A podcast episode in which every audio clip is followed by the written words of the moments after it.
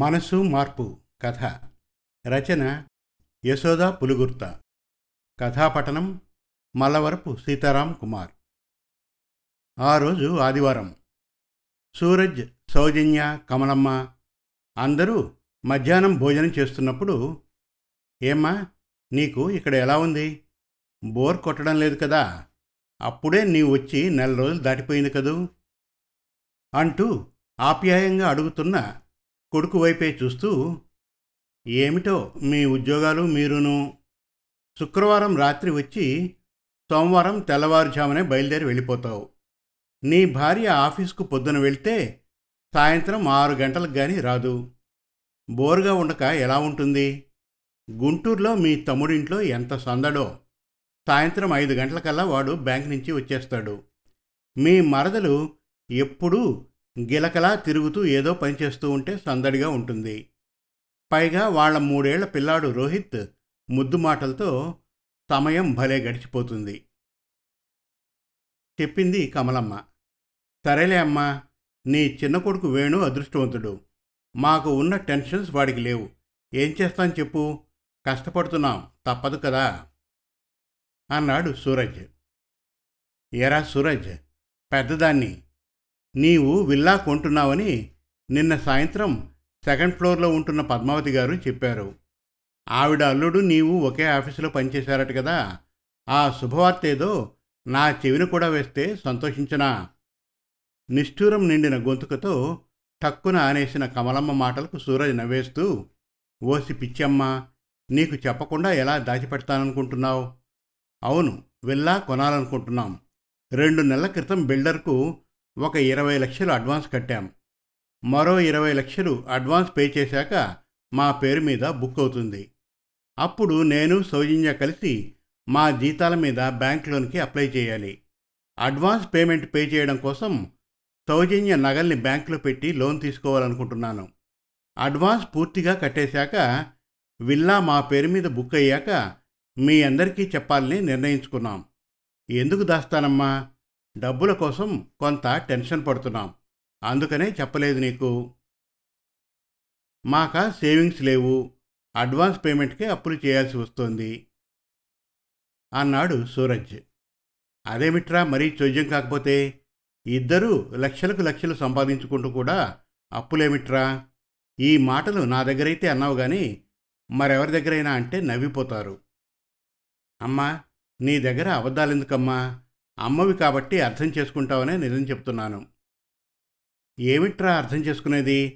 మీ అక్క చెల్లెలు ఎవరి సంసారం వాళ్ళు చేసుకుంటున్నారు. వాళ్ళకేమైనా పెట్టాలా పోయాలా నీవు? వేణు కూడా సొంత ఇల్లు కట్టుకున్నాడు. ఎవరినీ దేహి అని యాచించకుండా వాడి మానాన వాడు బతుకుతున్నాడు. నా బాధ్యత కూడా నీ మీద పెట్టకుండా నన్ను పువ్వుల్లో పెట్టి మరీ చూసుకుంటున్నారు నీ తమ్ముడు మరదులును. ఇంకేమున్నాయరా మీకు బాధ్యతలు?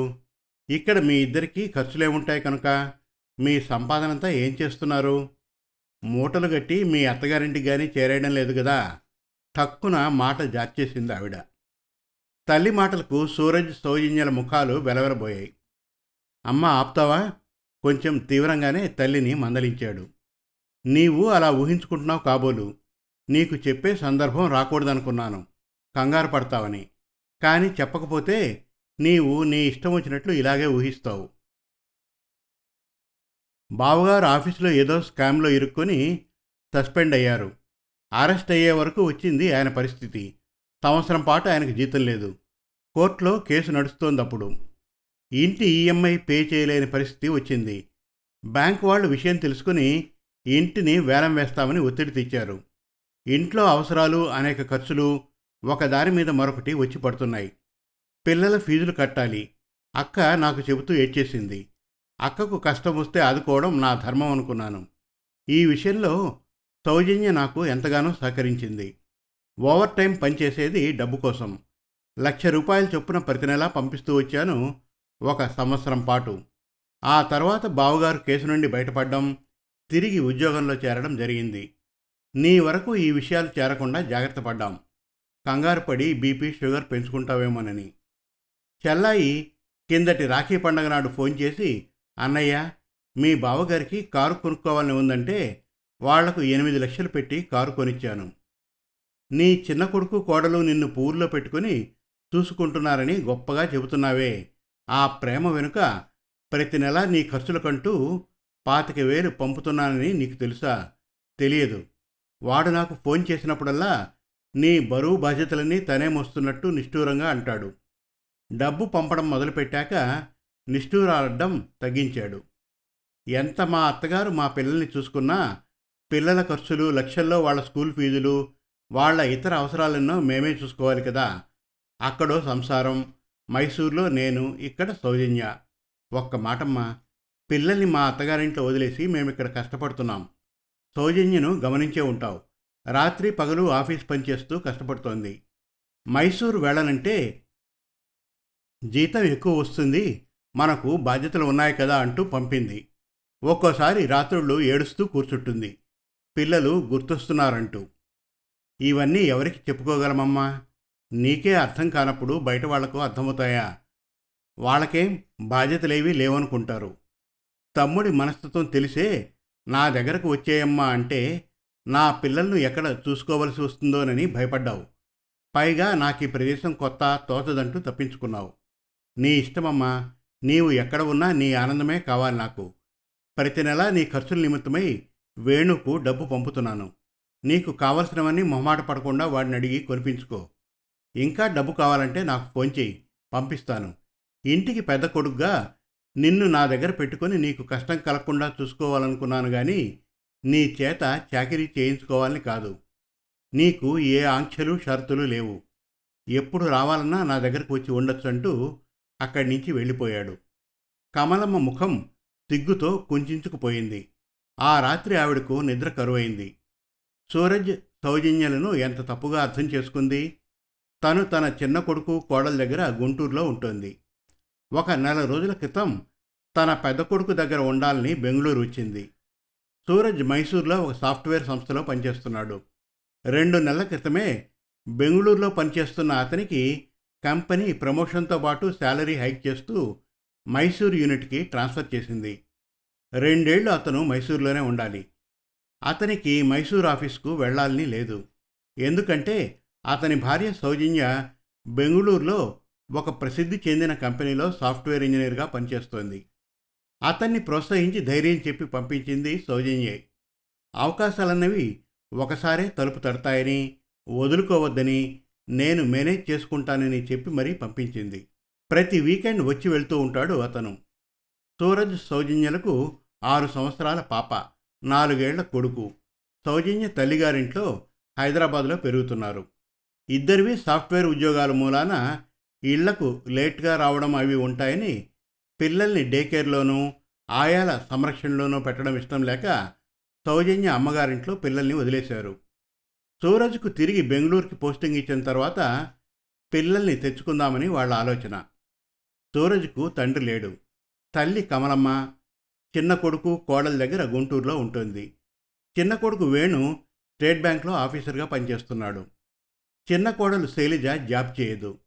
సూరజ్ అక్క మాధవి, చెల్లెలు రాధికాకు పెళ్ళైపోయి హైదరాబాదులో ఉంటున్నారు. సూరజ్ తండ్రి ఆయన బ్రతికుండగానే పెద్ద కూతురు మాధవి పెళ్లి చేసేశాడు.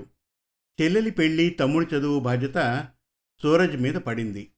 పెద్ద కొడుకుగా బాధ్యతలను సక్రమంగా నిర్వర్తించిన తర్వాతే సూరజ్ పెళ్లి చేసుకుని బెంగళూరులో స్థిరపడ్డాడు. సూరజ్ సౌజన్య ఇద్దరూ ఒకరినొకరు ప్రేమించుకొని పెళ్లి చేసుకున్నారు. బెంగళూరులో ఇద్దరి ఆఫీసులు ఒకే క్యాంపస్లో ఉండడంతో సూరజ్ ఫ్రెండ్ ద్వారా పరిచయమైన సౌజన్య అంటే అతనికి ఇష్టం కలిగింది. కమలమ్మకి సౌజన్యని కోడలుగా చేసుకోవడానికి ఇష్టపడలేదు. ఆవిడకు కులగోత్రాల పట్టింపులు, చాదస్తాలు ఎక్కువ. సౌజన్యది మన కులం కాదని, మన పద్ధతులు వారివి కలవవంటూ చెప్పి చూసింది. కానీ సూరజ్ పట్టుబట్టి మరీ సౌజన్యను పెళ్లి చేసుకున్నాడు. సూరజ్ ఎన్నోసార్లు తల్లిని అడిగి చూశాడు. అమ్మా, నీవు మా దగ్గర ఉంటే పిల్లల్ని మా అత్తగారి దగ్గర నుండి తెచ్చేస్తాను. నీకు శ్రమ కలగకుండా ఒక ఆయాను కూడా పెడతాను. నీవు దగ్గరుండి పిల్లల్ని చూసుకుంటే చాలని. కానీ ఎన్నిసార్లు అడిగినా బెంగళూరులో నాకు తోచదురా సూరజ్. అక్కడ మాట్లాడే కన్నడం అది నాకు అర్థం కాదు. పైగా సౌజన్య ఆఫీస్కు వెళ్ళిపోతుంది. నేనుండలేనురా అని చెప్పేసింది. కానీ అసలు విషయం వేరు. ఆవిడకు స్వేచ్ఛా స్వాతంత్రాలు కావాలి. బాదరబందీలు పిల్లల పెంపకం పట్ల విముఖతగా ఉంటుంది. గుంటూరులో వేణు దగ్గరైతే ఆవిడకు ఈ బాదరబందీలు ఉండవు. అక్కడ ఆవిడకు అందరూ తెలిసినవారే. ఇరుగు పొరుగుతో ఊసులాటలు చెప్పుకోవచ్చు. ఈసారి ఇన్ని రోజులు ఆవిడ బెంగళూరు రావడానికి కారణం చిన్న కోడలు రెండో పురుడు గుంటూరులోనే పోసుకుంటానడంతో కోడలి తల్లి పురుడు పోయడానికి గుంటూరు వచ్చింది. ఈ హడావిడిలో తనక్కడ ఉంటే తన మీద ఏ చాకిరీ పడుతుందోనన్న భయంతో బెంగళూరు వచ్చింది. సౌజన్య తన పనేమిటో తను చేసుకుంటూ అత్తగారికి కావలసినవన్నీ శ్రద్ధగా అమర్చిపెట్టడం చేస్తుంది. నా వంట నేను చేసుకుంటానులే సౌజన్య, నీకెందుకు శ్రమ అంటుందే గాని అది కోడలి పట్ల ప్రేమ అనుకుంటే పొరపాటే. కోడలి చేతి వంట తినడం ఆవిడకు ఇష్టం ఉండదు. అత్తగారి మాటల్లోని ఆంతర్యాన్ని అర్థం చేసుకోలేని అమాయకురాలు కాదు సౌజన్య. కోడలు ఆఫీస్కు వెళ్ళిపోగానే తను తనకు కావలసినట్లుగా వంట చేసుకునేది. అత్తయ్య, భోజనం చేసేసి విశ్రాంతి తీసుకోండి. తోచకపోతే బోలెడు తెలుగు నవళ్ళు బీరువా నిండా ఉన్నాయి, తీసుకుని చదువుకోండి. నాకు తెలుగు సాహిత్యం చాలా ఇష్టం, అందుకే ఎక్కడ కనపడినా తెలుగు నవళ్ళు కొనిపెడతాను. టీవీ పెట్టుకోండి. ఇంకా బోర్ అనిపిస్తే థర్డ్ ఫ్లోర్లో మీ గుంటూరు వాళ్లే ఉన్నారు, వెళ్తూ ఉండనంటూ ఎంతో అభిమానంగా ఎన్నో జాగ్రత్తలు చెబుతూ ఆఫీస్కు వెళ్తుంది. ఆవిడకు పుస్తకాలు చదివే అలవాట్లేదు. పుస్తకాలు లోకజ్ఞానం ఇవ్వడమే కాదు, మనం మన కుటుంబ సభ్యులతోనూ బయటివారితోనూ ఎంత సంస్కారవంతంగా ప్రవర్తించాలో కూడా నేర్పుతాయి. గుంటూరులో ఆవిడకు చుట్టుపక్కల వారింటికి చేరి కబుర్లు చెప్పుకోవడం అలవాటున్నప్పుడు ఇక పుస్తకాలు చదువుకోవడం ఎందుకు?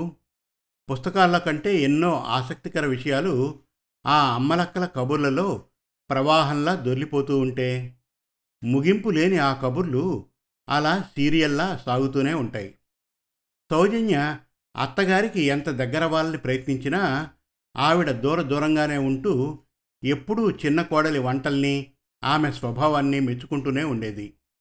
శైలజ అయితే ఈ కూర ఇలా చేస్తుందని, మైసూర్ పాక్ ఎంత బాగా చేస్తుందనో, ఆ అమ్మాయికి రాని వంట రాని పూజ అంటూ లేవని భట్రాజులా పొగుడుతూనే ఉంటుంది. శైలజ హోమ్ మేకర్, బాగా చేయొచ్చు, తను కూడా ఉన్నంతలో బాగానే చేస్తుంది.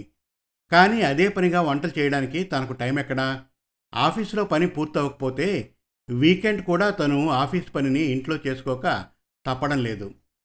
సాయంత్రం ఆఫీసు నుండి సౌజన్య ఇంటికి రావడమే తడవు. ఈవిడ కిందకు వెళ్ళిపోతుంది. కాంప్లెక్స్లో ఒక పక్కన పార్క్, అక్కడ సిమెంట్ బెంచీలు ఉంటాయి. ఆడవాళ్ళందరూ అక్కడ చేరి కబుర్లు చెప్పుకుంటారు. అక్కడ తెలుగు కుటుంబాల వాళ్ళు కూడా ఉన్నారు.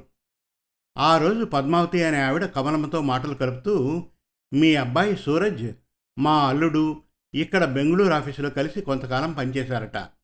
అన్నట్లు మీ అబ్బాయి జేపీ నగర్లో విల్లా కొనబోతున్నట్లు అడ్వాన్స్ పే చేసినట్లు మా అల్లుడు ఆ మధ్య చెప్పాడు. ఎంతవరకు వచ్చిందేమిటి? ఐదారు కోట్ల వరకు ఉంటుందట ధర. మీ కొత్త విల్లా ఎప్పుడు రెడీ అవుతుందంటూ ఆరాగా అడిగింది. అటువంటప్పుడు కమలమ్మకు విషయమేమీ తెలియనప్పుడు ఏదో విధంగా హుందాగా ఆ టాపిక్ను కవర్ చేయడం పోయి, అటువంటి విషయాలు మనకు చెబుతారా పద్మావతి గారు?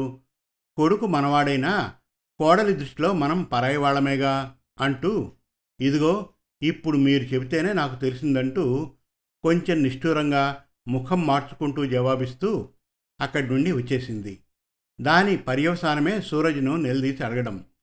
ఇంతవరకు సూరజ్ తన అక్కా చెల్లెళ్లకు చేసిన సాయం గురించి తనకు చెప్పలేదు. తన ఖర్చుల నిమిత్తమై వేణుకు ప్రతి నెలా పాతిక వేలు పంపిస్తున్న విషయము తనకి తెలియదు. వేణు తనతో ఈ విషయం గురించి మాట మాత్రం కూడా అన్నేలేదు. ఎంత స్వార్థపరుడు వేణు! సూరజ్, సౌజన్య ఎంత సంస్కారవంతులు! తన అక్క చెల్లెళ్లకు తమ్ముడికి ఇంత చేసినా తన పెద్ద కొడుకు పెదవి దాటలేదు. సౌజన్యలో ఎంత సహనం!